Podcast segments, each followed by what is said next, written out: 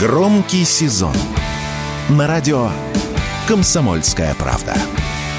Громкие премьеры, громкие гости, громкие темы. Весь мир услышит Россию. Весь мир услышит радио «Комсомольская правда».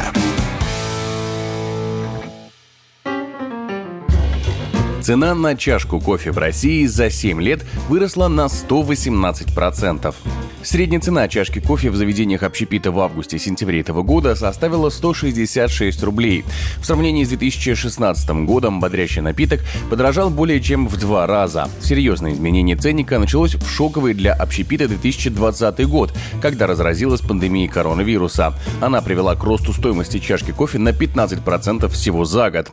Резкий рост стоимости кофе наблюдался и в 2022-2023 годах. Эксперты связывают его в первую очередь с нестабильной экономической ситуации. Об этом радио «Комсомольская правда» рассказал руководитель Центра потребительского рынка экономического факультета МГУ Илья Ломакин-Румянцев.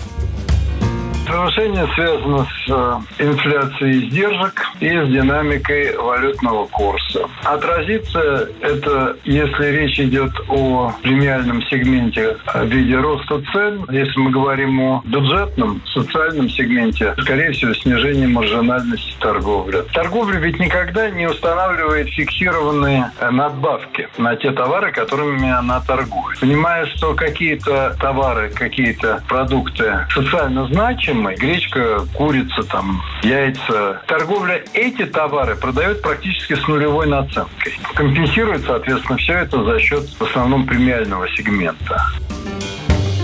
При этом кофе в магазине за тот же период прибавил немногим более 50%. Сейчас средняя цена за банку составляет 289 рублей. Такую разницу с общепитом эксперты объясняют тем, что кофе и чай всегда были продукцией с самой высокой маржинальностью. Поэтому в непростой экономической ситуации именно они первые растут в цене. Об этом радио «Комсомольская правда» рассказал экономист Денис Ракша.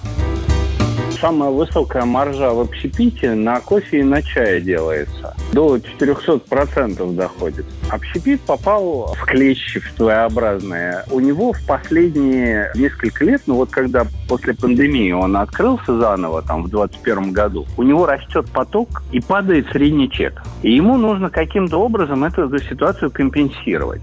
Он берет свой самый доходный товар, то есть кофе, надо еще посмотреть, что с чаем происходит, повышает на него цену. Все. На сегодня самыми популярными кофейными напитками у россиян являются капучино и латте. Они составляют более половины продаж. Егор Волгин, радио «Комсомольская правда».